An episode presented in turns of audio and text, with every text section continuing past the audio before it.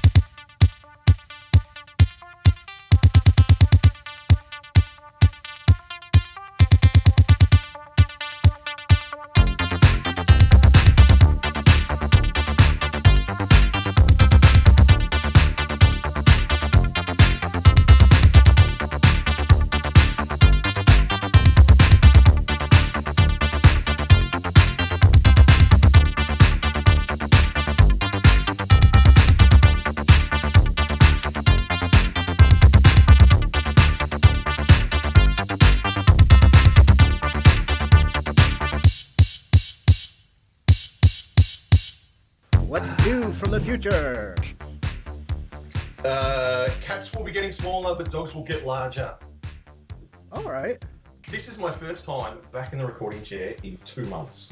Is it? Yes. Well, thank you for your time. That is okay. And I thought, what better way to reinvigorate myself and remotivate myself to record than talking to you, sir? Uh, that is an honor and a privilege, my friend. And, uh, and I feel like I, I don't know what the laws are uh, in the future and in Australia, but I feel like I should let you know that I am currently recording. anything you anything you say will be taken down and used as evidence against you. Man, it is good to talk to you. We have we you know we've chatted here and there, but we have not connected uh, verbally in four months. Was the last time? Is it? Which yeah, That's right. It's when we did uh, when we did uh, oh, that one uh, movie. the movie with the mustaches and the cravats. yes. Uh, oh, the giant electric scorpions. Uh, Damnation Alley, that's the one, and it was awesome. I remember it well. On the plus side, I have been listening to you, and as always, you've been doing an awesome job. Oh well, thank you, sir. It is good to hear as feedback comes few and far between. But usually, I just say unless people are yelling at me, I'm doing all right. That's exactly it. Unless they're actively protesting outside your house, I think you're okay. We're not gonna protest. We're not gonna protest. We're not gonna protest. We're not gonna protest. We're not gonna protest. We're not gonna protest. We're not gonna protest. We're not gonna protest. We're not gonna protest. This is not good. This is really not good. So far, I've been careful not to disclose my location. And the helicopters, the helicopters have kind of stopped. I don't know if you remember early on, there was always a helicopter flying overhead. I do, I do recall that. That yes, there was a helicopter, and then there was a, a pizza van, an oddly white pizza van that would drive past. Dan Aykroyd came out of nowhere, going pop, pop, pop, pop, pop, pop, pop, pop popcorn, popcorn. Hey, if you want a father, I'll give you a spanking. Yeah, forget about it. Look, the employers are getting us a lot cheaper because yeah. there's so many more of us. Well, after the Berlin thing, what can you do? Soviet bloc collapse. The market's right. flooded. Okay, that's what I'm looking at. I'm looking at consolidated bargaining. Okay. Mm-hmm. Look, I don't want to play against you. This thing is real. I feel like he played a couple different characters uh, or styles of character in this movie. I guess since we're gonna ramble anyway, I'll just get this out of the way. Welcome back, The Wych. We are talking Grosse Pointe Blank, and this is a favorite of yours. Oh, it is. It is one of my top three John Cusack movies, and probably one of my top ten all-time favorite movies. This is probably up there with top John Cusack movies. I like that you know he works in his love for fighting and kickboxing, Yes, carried over from Say Anything, if not something before that. I would have said "Say Anything" would have been the first one where, it, it, you know, "Say Anything" probably came before One Crazy Summer, I think, and that was "Say Anything" probably had the most kickboxing and fighting in it. I thought about this quite a bit, sir, and I, I would have to say, considering what's waiting out there for me, I don't want to sell anything, buy anything, or process anything as a career. I don't want to sell anything bought or processed, or buy anything sold or processed, or process anything sold, bought, or processed, or repair anything sold, bought, or processed. You know, as a career, I don't want to do that. So, uh, my father's in the army. He wants me to join, but I can't work for that corporation. Um, so what I've been doing lately is kickboxing. of course, we play, you know, fast and loose with the rules here at Psychosemantic, but how could we tie this in to the themes of the show? But I think it speaks for itself. And just go follow John Cusack on Twitter. He's political as fuck. Oh yeah, yeah. John John's not afraid to say what he thinks uh, about the way the world is being run at this point in time. I know you're just sort of waking up there in the year 2055 uh, on Yes. Saturday. A day ahead and 400 years in the in the future. That's right. I am happy to keep catching up, or we can get going. You know me. I love a chat. and I love to chat to you anytime. But it is your show, and uh, you know what? Why don't we just do a little bit of both? Maybe introduce the movie, a bit of a chat, and then we'll just go from there. As is your want and what the people love. It is what the people love. At least that's what I hear. And they wouldn't lie. You wouldn't lie to me, would you? No. You're only hurting yourselves if you lie to me. So yeah, Grosse Pointe Blank. Uh, everything ends with an E except for blank. 1997, American crime black comedy film directed by George Armitage, starring most of the Cusacks, but especially John and Joan.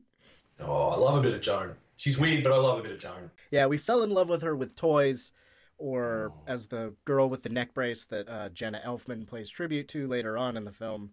But this may be one of my favorite roles of hers. Minnie Driver, yeah, yeah, whatever. Yeah. Don't downplay Minnie Driver. Look, at her prime, Minnie Driver was all right. Yeah, yeah. It's just it. It's a shame. Well, not, I don't know about a shame, but it, a little bit of the wind is out of the sails when you're saying, you know, Joan Cusack, John Cusack, Alan Arkin, Dan Aykroyd. Minnie Driver. Yeah, certainly. Look, it, it, it's a steep road for her to go up against. But Yeah. I think nothing she did against well. her. Yeah, nothing No. against her. She did great. She was funny. She Mm. remind you know she probably easily reminds many people of their long lost high school love. And Grosse Pointe Blank is Exactly 10 years after high school. when uh, traditionally here, at least here in America, is the first high school reunion. I don't know if you do do stuff like that. I know the school system's a little different. Yeah, we look, we kind of do. We, we tend to have like 25 year reunions because 10 years is not long enough for uh, some of the anonymity to go out of it. you know, the, the 25 years you just sort of go, oh, yeah, I kind of remember you, and it's okay. 10 years, so, some of the wounds are still a little fresh. People call in Dan Aykroyd and his turtleneck wearing friend, or uh, oh, H- Hank Azaria is not even listed. And yet he's it, it is it, it is Hank, but it's it, it's pre-famous Hank, I think, more than anything else. No one no one cared about Hank Azaria at that point in time, Yeah, he was just despite the fact that he was doing voice The. Simpsons. Yeah, he, Yeah. Was, he was really just doing The Simpsons, and that was it. Um, John Cusack's an assassin. Dan Aykroyd is uh, see, he keeps talking about uh, very early on in the movie. Dan Aykroyd approaches. Shit, what's his name? I'm drawing a complete blank. Hate to see it. I hate that. Something blank. What's what's his Mark. first? Mark. Yeah, about starting a union, but it kind of sounds like a monopoly. I mean, Aykroyd justifies it by the fact that after the fall of the Berlin Wall, the, the market is wide open, and that you know everybody's uh, the uh, the people that are paying for killers are getting them too cheap, and they, they need to unionize in order to uh, ensure their profits. no overlapping no uh, as we'll see later on uh, what what brings john cusack back to the Grosse Pointe neighborhood of detroit is a contract of unknown topic for most of the film uh, that dan Aykroyd was gonna get and Yes.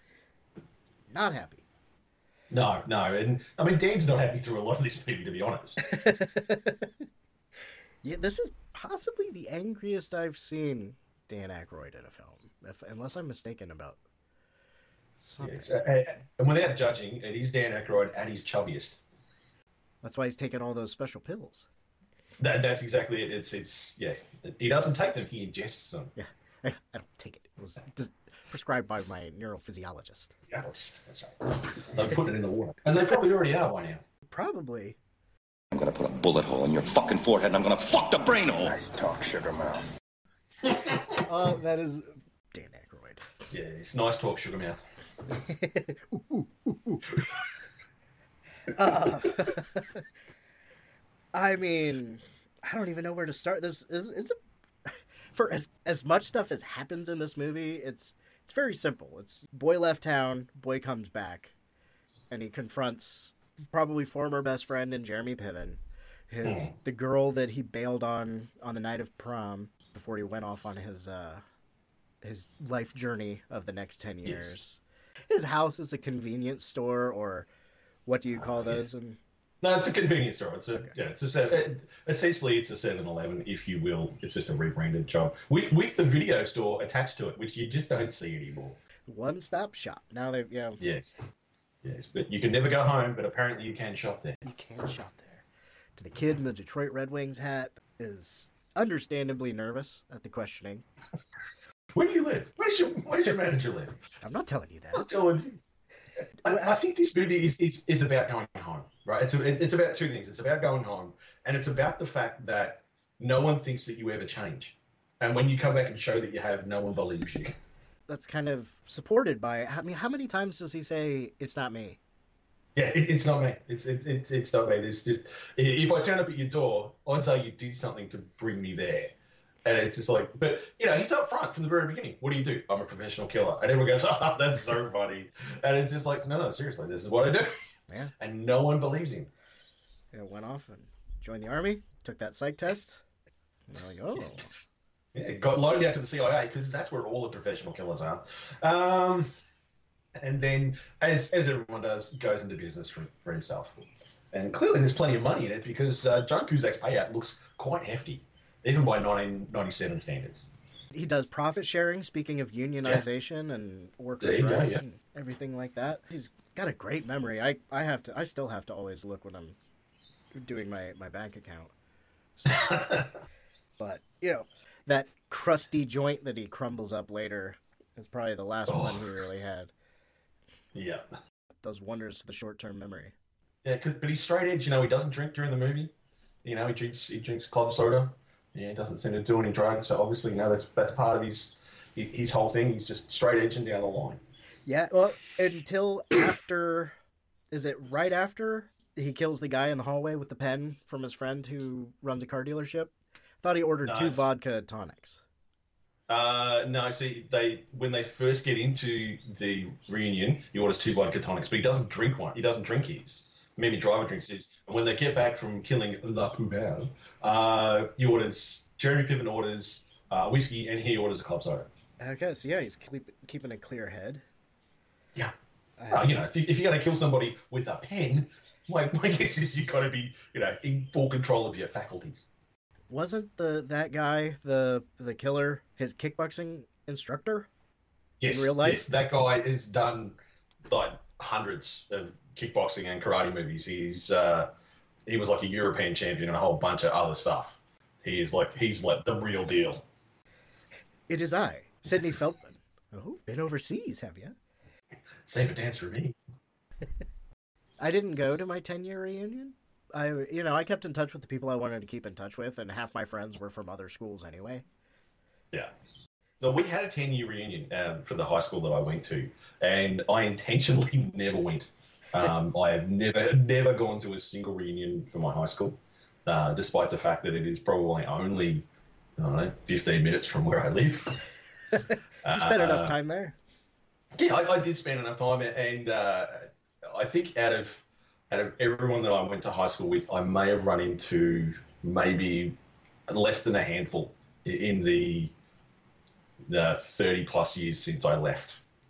And uh, every time it happens, it, it- every time I see them, it is it's a weird like situation, like Cusack when he goes, "Oh, this is what I did." People go, ah, and they look at and they go, "No, seriously, this is what I'm doing," and they go, "Oh, okay." and it's just, just and I look at you and go, yeah, you're doing exactly what everyone expected you to do. You're in real estate or something. I let's see. I think I was on on tour with my band when my ten year reunion came up, and I, I went to two high schools. Uh, I went to one for freshman and half of my sophomore year, and then I switched. So I will know. It doesn't happen much, and it hasn't happened lately. But I know when I'm running into somebody from my first high school because I had a really annoying nickname given to me by one of the jock dicks in, in gym class or phys ed. Um, I had a Green Day shirt, as you do, in the Yeah, early of 90s. course. They, they were handed out to you as you left your house. Yeah. Uh, so whenever people call me Dookie, I know that I know them from when I was 14 or 15.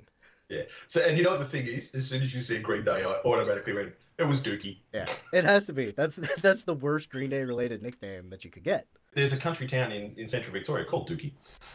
Spelled the same. Yep, exactly the same. Driven past it many times.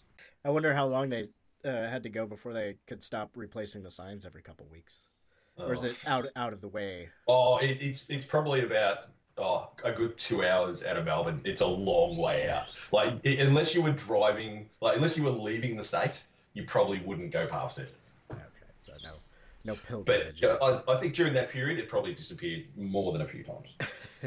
like uh, mile marker 420 and all the places Yes, still not legalized in this country, sadly. That is so weird. It's, it's relatively a lot more progressive than my country. Yeah, I don't know. Uh, I, I think it's got more to do with the the fact that um, you know big tobacco and all that sort of stuff still has uh, an element of control here. And, and here we've got friend of the show Mitch McConnell Ah, good old Mitch. trying to Everyone's foul. trying to raise the smoking age in his state to 21, which you know, whatever whatever, but I wouldn't think that that would be a thing that he would do. Yeah, seems, seems like an odd thing to do. And seriously, um, if we're just talking about tobacco cigarettes, the cost of cigarettes, you'd have to be 21 and have like three jobs just to afford cigarettes. They're way up there since since the time I quit. Yeah. Oh, I mean, I, I quit like 20 plus years ago, and I, you know, it was relatively easy. But I, I still work with people that smoke, and they go, you know, it's like 30 bucks a pack or something. It's something obscene. And I just go, that that's just insane. I, I I mean, I know an addiction is an addiction, but seriously, if it was costing me that much money, I I just go, you know what, I'd give up. Uh, you know, that's a that could be a slab of beer. That could be any. that, that that could be like you know, feed a family of four for two days. Although there is a lot of smoking in this movie. It is very 1997. yeah.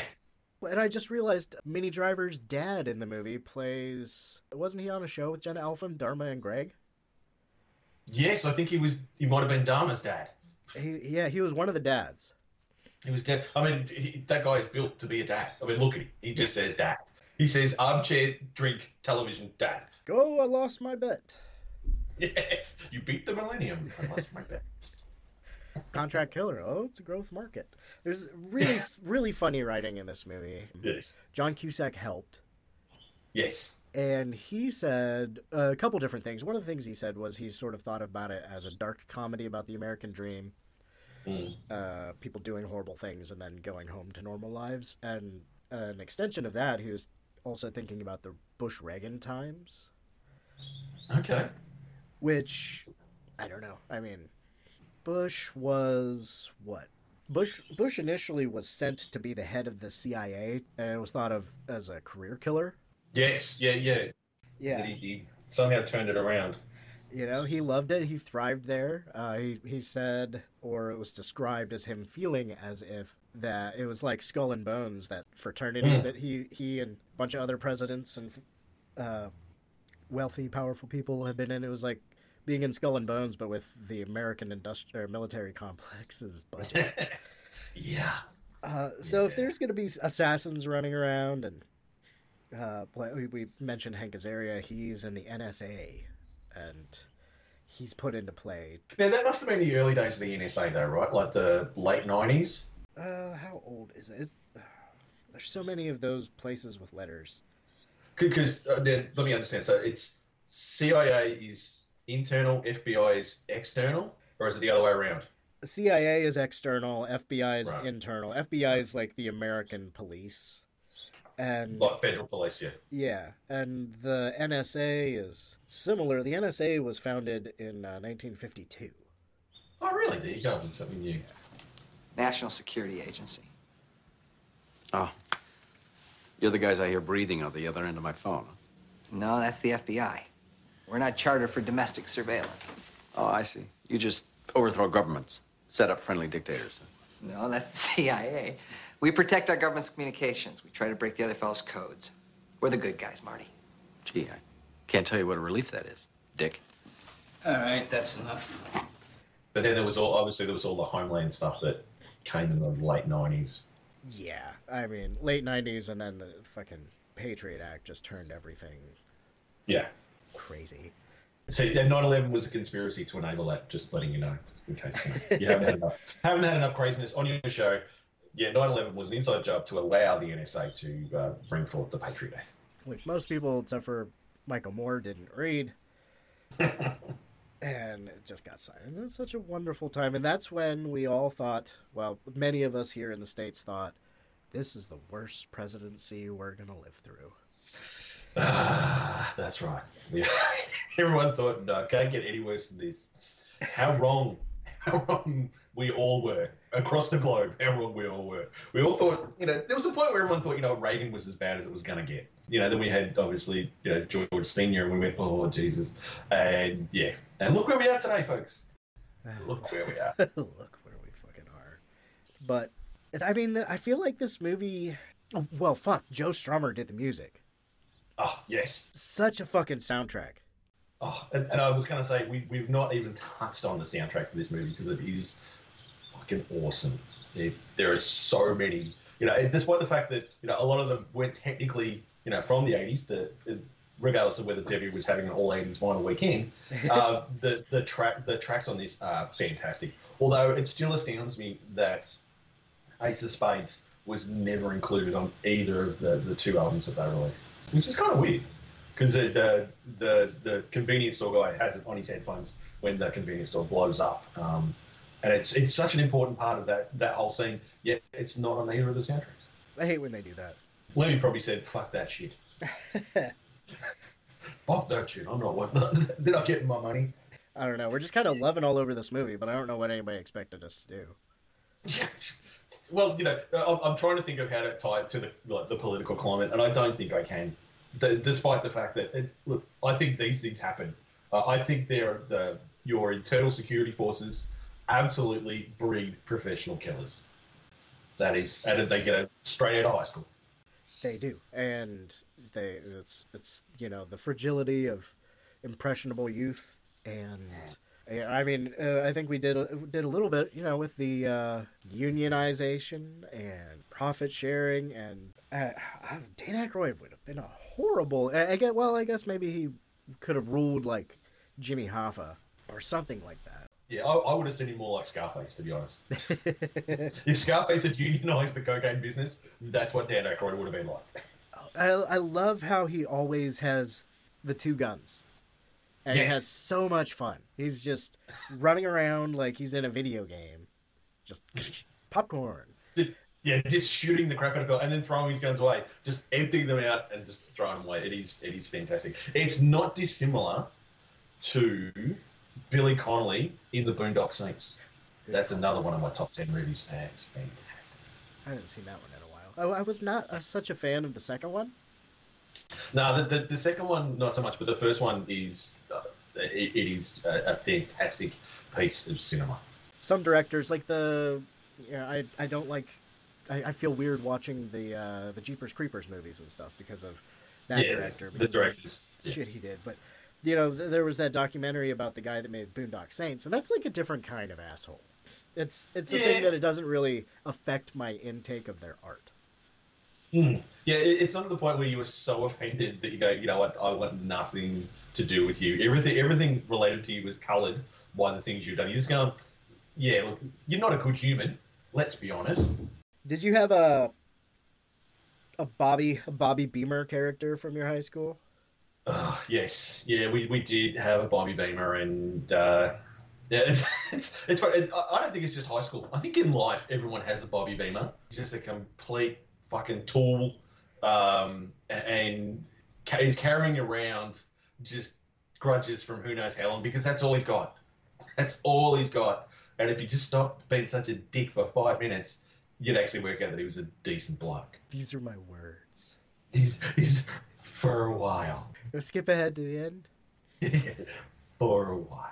But the, the whole, the, you know, the whole thing. Do you want to do some blow? It's just, yeah, yeah. I, I know, I know those, those people.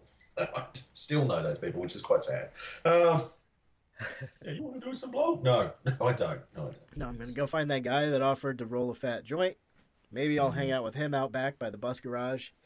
And the, look, the Jeremy Piven moment. I think, I think everyone's had that. Like when they first see each other, and they ex- they exchange the absolutely, yeah, like essential. You know, hey man, yeah, really good. Blah blah blah. You know, took up the working week, and it's all just just bullshit platitudes because that's what everyone does. And, and then all of a sudden, Piven just snaps. It's like ten years, ten years. I thought you were in a cult. Gonna come back with a wreath and paper pants. And he shows that uh, what do they say? Real friends know where the bodies are buried, and your best friend helped you put it there. That's exactly it. And there are very few people that I would trust to help me put the bodies there. His character. He was a solid dude. It's, it's pretty good. Um, that was based on um, the the guy that wrote the the uh, uh, the words. I'm going to say the words because I can't remember the, the right word for it. Uh, wrote the script. It was based on like his best friend from when he was in high school. I think. For vaguely remember reading something about that. It's got an authentic feel to it, you know. Yeah. Even though it's about assassins and you know there's a kick-ass fight scene in the lockers and all that other shit. It's you know th- these are people that you know. These are people that you recognize. Mm. But and, and I think that the Piven character, it's it's very much a guy thing. Like guys can not see each other for ten years, and you go and you still go, hey man, how you going? Yeah, good. You know, and it's all it's all cool. Uh, and we're not hundred percent interested in what happened between then and now. You good? Yeah, cool. What's going on? Yeah, not much. What what's what happened? Ah, stuff. All right, cool. you wanna get a drink? Yeah, let's get a drink. All right, let's go. I told you I went into the army. Now I work for myself. I'm a hired killer. I'm giving it up because I saw the ocean on fire. Yes, in the Gulf. So Saw- the Gulf the. War, I'm assuming. Well, I Uh, would have presumed so at that point in time. Yeah, although he was out there at work, he was obviously killing somebody uh, and saw the, the ocean on fire. Although I think the uh, the pivotal moment or the moment of shakabuku, as um, as Mimi tells him, is, is when he meets Robbie, the baby. with the face, Yes. gonna turn everything around. Yes, But because babies will do that, or they'll throw up on you. It's, it's, a, it's difficult to tell. I, I hear my shakabuku is torturing his mother at an outdoor production of uh, Shakespeare right now. So Fantastic. What I love about children is they have the capacity for both. To be so incredibly just torturously evil, and in, in the very next minute be the most loving, wonderful, generous creatures on earth. I I would agree. I mean, uh, the other day he had a moment, but then uh, he he came downstairs and he said, "You know, Dad, I'm sorry. I got so angry." I was like, "Holy shit, you're just four. You know, and I'm just going, what the fuck? Like five minutes ago, you you were going to tear this house to the ground Yeah. and everyone in it, and, and, and now it's like, oh, I'm sorry. Using all your profanity. Yeah. It's a fuck." As he Uh, said that before, he'll just be like, "It's a fuck." It's a fuck. Uh, I love. I'd say I love it when kids do that, and I, I will tell you a, a bizarre story. One of one of my friends, um, to this day, has uh, a child's drawing uh, on their fridge. Now, the the fact that uh, it is actually probably more than forty years old uh, is probably the bizarrest part of it. When uh, so our, our friends, um, she was one of one of three girls. Um, she was the eldest, and her, her, her littlest sister um, apparently was very upset. There was a big difference between them, and she drew a picture of um, the house and two of the girls in front of the house, and one of them in the very far corner, which was the biggest of the three, and across it it just said, "Amanda is a fucking." and, my friend Amanda still has that picture and is on her fridge right now. Hell yeah, frame that stuff. Yeah, Amanda is a fucking, and it's, it's become it's become part of the part of our lexicon in this house that yeah, if you are a fucking, that's it. You are a fucking. Gotta love it. I, I, listen, I love when little kids swear. It's awesome. Yeah, I, I really try not to laugh when he does it because I know it just you Yeah. know It, it, well, you know, it makes it worse. But I think as, as his dad, you're allowed to, despite what what you know, what his mother may think. Well, you know, she still takes the blame for some of the better words. Admittedly, she'll. I'm not blaming her. She blames herself. So, Yes, well, that's right. Yeah. As, all- as all mothers will want to do it from time to time. as yes, as they are, and uh, John Cusack's mother in Grosse Pointe Blank has uh, some form of dementia. Yeah, I, yeah, I was just going to say, I'm guessing she has dementia or Alzheimer's or something like that. Um, and, again, it's never really explained. It's not dwelled upon. You just know that obviously he had a difficult childhood. Yeah, they they explain a lot of that uh, very well. This movie, I feel like it's close to two hours, but it does not feel like it. Oh no, no, no! It doesn't drag. There's no point where you're going, oh, it's dwelling too long on this. I mean, yeah, he, you know, he visits his mother in the hospice or whatever it is, and you know, says, "What happened to the house? What happened to the money?" And she just goes, "They stole it. I, I, I don't do money." Yeah, as as people with you know Alzheimer's and those sort of things tend to do that, it's, very low on their priority list, and he just has to accept it. Um, They get his Yeah, father relationship out of the way in about thirty seconds. Yeah, that's it. Uh, a cheap bottle of scotch just tipped on his grave, and that's it. And it's from from that you you know straight away that clearly his father was an alcoholic, um, and they didn't have any kind of relationship. It was just terrible. And he, he died uh, two years after he graduated. Yes, and clearly he doesn't care. Martin could not care less that that man is dead. Certain moral flexibility is the best. Yes, yes. Um, uh, oddly enough, the, the bit from, from his mother uh, when it's and, and she says, "You're a handsome devil. What's your name?" that, that that gets me every single time. Uh, uh, and I've actually used that. Uh, Well, I've, you know, like seen an old friend and just gone, "You're a handsome devil. What's your name?" And it's just, "Oh my god." What is wrong with you? These things stick in your brain. But yeah, it, it's but it says so much about the you know the fact that obviously she's not in control of her mental faculties. That you know from minute to minute she really has no idea what's happening, and, and he, uh, as the child of that, has to has to deal with the fact that his mother doesn't necessarily even remember who he is. Yeah. Uh, for some reason, I was thinking a lot. The last time I watched this, uh, I was sort of thinking of uh, the the relationship between Sam Rockwell and Huston in uh, Choke. Ah, okay. Yeah, I can see that. We will not start. We will not tangent all the way into another film that neither of us. That that is a mighty big tangent, although it is a gosh darn good movie. I mean, you know that, and, and that's one of those things with, and I think John Cusack movies. There's always a um, a very understand understated but emotionally charged element in there. Um, and you know, you know, if you dwell on that that stuff with his mother, that you think about, you know, do you think about if your own mother didn't know who you were? Everything was was completely gone, and you were the only one that had that that memory, that stuff. The the how how the fuck would you deal with that? All right, and yeah, Make Yeah. super mutant CGI sharks like that lady in Deep Blue Sea. Yes, yes. Or maybe, maybe piranha-sized sharks like great white piranhas. Ooh. Yeah. You can go either I way, love- but the I, one of I- those I two. love a good shark movie. I love a good shark movie. You can never have too many of that. But uh, you know, like you know, they're saying a thing. You know, that obviously the, the the other Cusack movie that is quite emotional. You know, when obviously his love, in, you know, he finds out his love interest's father has been, you know, stealing from old people, um, and you know all that sort of stuff. There's all I think there's something about Cusack that makes him include just that that one scene that's really like has heavy emotional overtones, and then it just moves on. Yeah, your dad is a dick. Okay, yeah. now back to our lives. Yeah. Now, now, now back to kickboxing with a small child. Better Off Dead was also uh, some, Oh. some some high school with some emotion, Yes. very dark. When you think about it. I used to watch that all the time when I was a kid, and I Mm. missed so much of that shit. Yeah, yeah, that's right. You watch it as an adult, and you go, "Oh, there's so much more going on here." You know, all the stuff with, with his, his mother, like she is completely off the rails. She she's she is well and truly um, she she's a menopausal mother.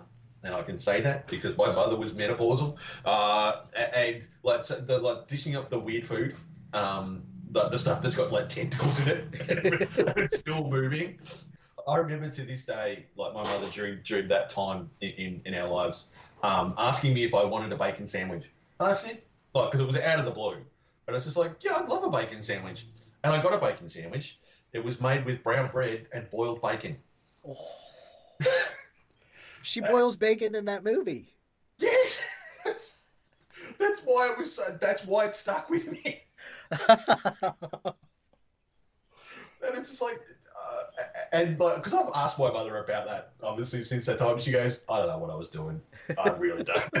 there, there, there was just, yeah, there was stuff going on that I didn't understand. None of us understood. I mean, humanity has had an awkward relationship with bacon Yes. since time immemorial. Bacon is delicious, but eh, you know what? I think it's, eh, no, it's delicious. That's, that's what I'm going to go with. It's delicious. Some, some of the delivery elements are a little sad, but bacon is still delicious. Although I will not, I will not tolerate turkey bacon. I feel that that is an affront. I feel like I haven't had turkey bacon since I started doing my own grocery shopping. Mm. Uh, I think I think we like we had it when when Costco first opened here, and it was one of the things that was in the like vast um, refrigerator section, and we went, "What the fuck is turkey bacon?" Because uh, tur- turkey is not a thing really here. Right? We we, we don't have them. Um, they're actually farmed, so like you know we can have them. So it's not like uh, common food. Um, and I remember seeing turkey bacon, and we bought it, and I went, you know what? This is a lie. This is just a lie. You might as well have served me up faking. It's, it's that soy baked bacon with coloured beetroot colour dye or something in it. It's They- just They tried to indoctrinate us early when they in, introduced Bacos, and it took about three years before we found out about that. yeah, that's right. It wasn't really. Yeah. Look, uh, if you if you have a legitimate medical need to to not consume delicious delicious animals, then okay, I'm all right with that. But don't force it on me. Don't- don't. If we weren't supposed to eat animals, they wouldn't have been made delicious. All right, that's just the way it is. I'm at home to it, and as long as it's done in a fair and reasonable way, you know what? Everything dies sometimes. And as John says, you don't get to choose. Let me, while we're talking about like fake meat, I, I have to ask you a question. Now, I understand that Burger King now has, what is it, the, the, the Awesome Burger or whatever it's called, that has, Possible Burger. yes, the Impossible Burger. I, uh, have you eaten said Impossible Burger? Not from Burger King. I got uh, an Impossible Burger patty from the grocery. and Okay. Cooked it at home. Okay. Was it suitably delicious? Or was it like, It was the best non-meat burger I've ever had, and I would say it might even be better than turkey burger. Speaking of turkey meats, there you go. Uh, Okay. yeah, I, I like turkey, but I'll have steamed hams, as uh, Principal Skinner would say. Uh, give me my hams. steamed hams. Um, it, it's all right. I I have not gone to Burger King though. When I do randomly eat fast food, which is very few and far between anymore. Yeah, that stuff will kill you. That will kill you. I could thank a high school job at McDonald's for sort of turning me away from that stuff. So I haven't gone there, although I did hear, uh, I, I forget, well, it's always in New York or California, but uh, in one of the more populous cities on the east or west coast, there was a restaurant just serving beef and calling it the Impossible Burger. Oh, really? Very, very recently, yeah. See, that seems, well, funny, um, morally reprehensible. And, and I'm not exactly sure why. Maybe it costs a lot more for a restaurant to get it, but the the patties that I got didn't seem to cost any different from Okay. ground beef. Um, So it's we, we we only sort of get it as a um, like you've actually got to go to a specialty place to be able to get them uh, at the moment. But I'm just quite I'm quite interested, despite the fact that you know, look, I am a carnivore and I will stay a carnivore. Uh, but I'm, I'm always curious about other things. I'm willing to I'm willing to try. And uh, you know, I think Mimi says, you know what, you just got to try. You know what? It, yeah, I was curious, and uh, you know, the, the missus is a vegetarian. She didn't used to be, and is she just vegetarian or is she like full on like vegan? Oh no, she she loves cheese and uh, Ah. all that.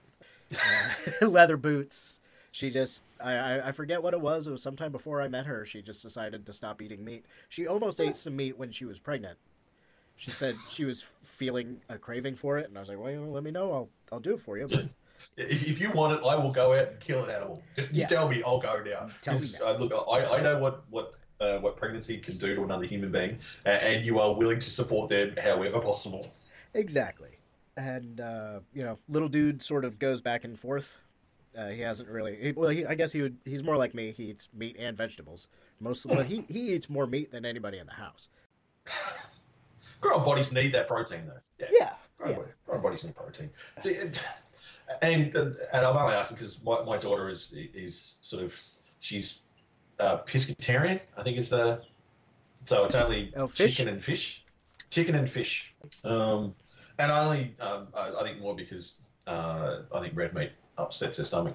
Um, and it's I mean it's neither here nor there, and you know I'm quite at home to it. But I also work with a a very hardcore vegan, and there are times where it's just so hard to deal with. the preachy kind of vegan. She she's a very preachy vegan about all the things that are going to kill me uh, in what I'm eating at that point in time. Um, and it's just like you know what, just I don't judge you on the on the stuff that you eat. Some of the things that like hardcore vegans eat, I just look at it and go, "Ugh, you know what, it just doesn't interest me. It doesn't look tasty. I mean, I'm, I'm not anti-vegan or even you know, if if you you a if you're need, gonna do it. That's right. If you have a need and you know your, your body can cope with it or whatever else, and you you're looking after yourself, then by all means go for it. But on the reverse, um, if I choose to eat steak, uh, delicious, delicious steak, um, or you know what, eat a sausage. And apparently, the sausages are the the worst thing in the world, according to the, this young lady, because well, there, there's a place near, near where I work that um, basically that's all they sell. It's just so there's about eight different types of sausages. You can get you know onions or bacon or cheese or in a roll and four Oh. different types of sauce if you want, and it's fantastic. Wonderful. Oh, look, there is there is nothing better than a um, a homemade chorizo, which is uh, a spicy Spanish sausage, uh, in a fresh bread roll with just a little bit of tomato sauce. It is fantastic. Um, oh, look, you know, and, and I've tried to explain to her. Said, look, it's not like I eat it all the time, and the, the place I get it from, it's it's right next to uh, a butcher, and you know, the, the butcher's really good quality and everything else, and uh, and it's just like you know, it's not like it's being farmed cruelly. No, it's just not right, and it's gonna it's gonna kill me, and you know, I should be ashamed. It's like no, I refuse to be ashamed because this is delicious. I got lectured by a vegan.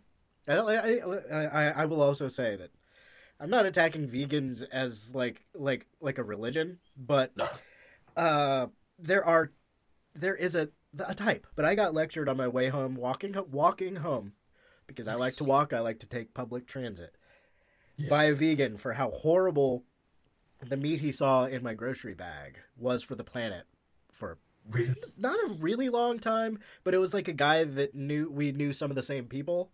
Yeah. But then he got in a fucking Escalade and drove away, doing you know way worse to the planet than my fucking. yeah, I was just gonna is. say, yeah, yeah, like he's actually like literally killing the planet as he moves in an Escalade. and, and you're just going, you know, I've got beefsteaks, man. Shut up. Although, having said that, I think probably the, the funniest rant I ever heard from uh, this young lady, and as I said, that it's not all vegans. uh, I, I'm respectful. Um, is the fact that I told her that we had had kangaroo for dinner, um, and that was apparently an absolute abomination that I could eat and and serve my children, which seemed to be what she was most upset about. Um, kangaroos, which is a national icon and is on our coat of arms. And I said yes, but it's really, really delicious. Um, and they do reach plate proportions in certain parts of the country. And I know that you know where this came from is actually part of the official colour of those animals. And to go with it, we also eat emus, the other animal that's on our coat of arms. So shut up. Yeah, I was gonna say I know emus are not like deer, but I when I was little, I always kind of thought of kangaroo as like the deer of Australia. Yeah, yeah, it, it's a it's a very very gamey meat. Uh, but yeah, look, they do. There's areas where they reach play proportions, and they'll knock down fences. They will, they will like, disrupt cattle. They will do all sorts of. When there's enough of them, and you know they can get you know into 30, 40, 50 in a mob. They will just ride roughshod through everything. Um, they're incredibly destructive, and if you hit one in the car, um, there's actually a good chance that it will kill you. Because they're pretty big, right? Yeah, well, it's not only that; is that well, they are big and they'll do damage to your vehicle, so your vehicle will come off. But a lot of the times when you hit, like if you're going obviously relatively fast, and you know kangaroos are out in the bush and all that sort of stuff, so you're driving on you know country roads, that when you hit it, it'll actually come through the windscreen. And if it comes through the windscreen, um, the sheer size of it and the power that is in their their legs will rip you to shreds. It's not good. Does not sound good. Yeah, so just imagine hitting a deer and the deer coming through the, the windscreen head first, like with a full set of antlers and just going, you know what, if I'm going, I'm taking you with me, motherfucker. Uh, Grosse Pointe Blank. There's not a lot of blood in Grosse Pointe Blank, which is interesting, I think. There's not an emphasis, despite the fact that he's a killer, there's not an emphasis on the blood and guts in that movie. I think the most blood is when he, he cuts himself on the old school TV, the 1997 TV. Yes.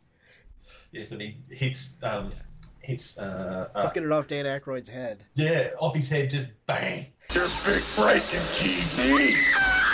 Fuck the prime time, bitch.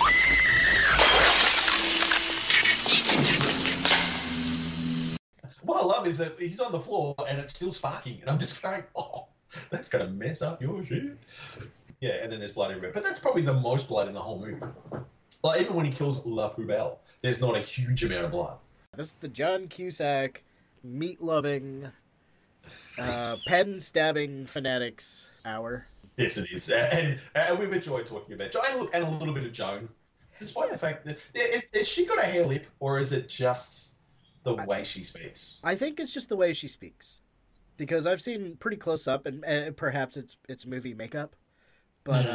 uh, I think it's just uh, she's got like a a bit of a pouty lip Yeah. that leads into a interesting sort of drawl. Yeah, she she she she has a very distinct speech pattern and and everything. I mean, it's, it's not here or there. It's just one of those ones because you because I, I, I think the first time I saw it, I wondered whether it was an affectation, and then I realized that it was just that's how she speaks. Um, and of course, you know, when she's in toys, uh, you know, when, uh, that was probably the time where I went, oh no, it is actually just her. Toys, which also has LL Cool J in it, which still amazes me to this day. Speaking of Deep Blue Sea, Oh. see, we bring it all together. There, there's a method to our madness. But speaking of method, uh, let's take a really quick break. Maybe play an '80s song. Maybe play a, Yeah. a promo for your wonderful show, or, or both. Who the fuck knows? And we will be right back to talk about more stuff.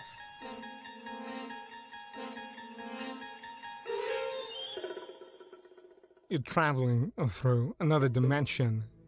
A dimension of not only film and sound, but mind.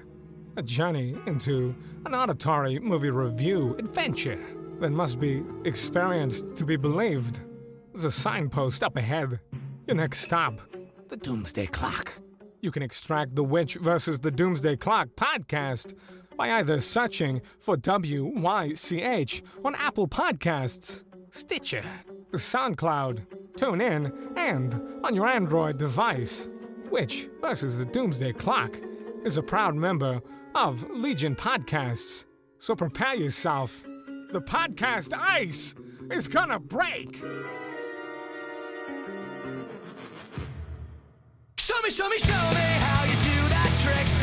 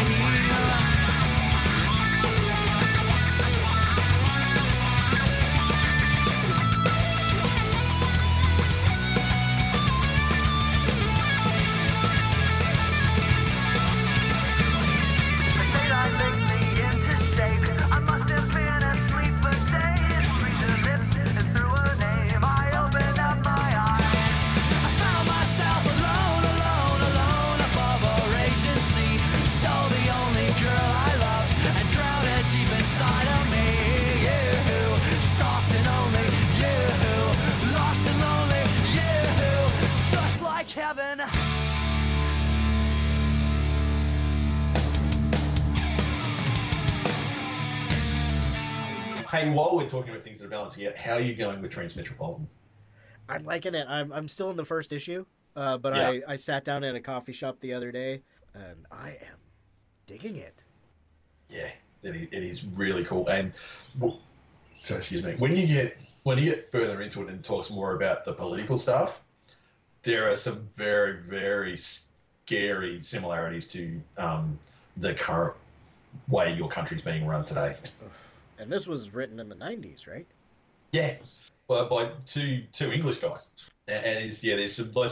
I, I remember when when your current president was was elected, and I went, oh my fucking god, because I'd already read it by then. It was just like, and there was stuff happening. I'm going, this is like almost identical to what's going on like today in that climate, and it was yeah, it was very freaky. I thought I thought that it was I thought we were in the dead zone up until the Yeah. election because there were so many times where he held that baby up like a human shield in so many different forms Yeah, that I was just sure that you know we were going to have the, the the copy of Newsweek that talks about him disappearing into nothingness and God fucking damn it where's where's Martin Blank yes. Where where is he? Martin Martin is a product of that environment. The absolute lead pipe. What is it? Lead lead pipe cruelty. Yeah. Corporate mercenary. yeah It is truly bizarre, but oh, that that book, it is an awesome, awesome set of books.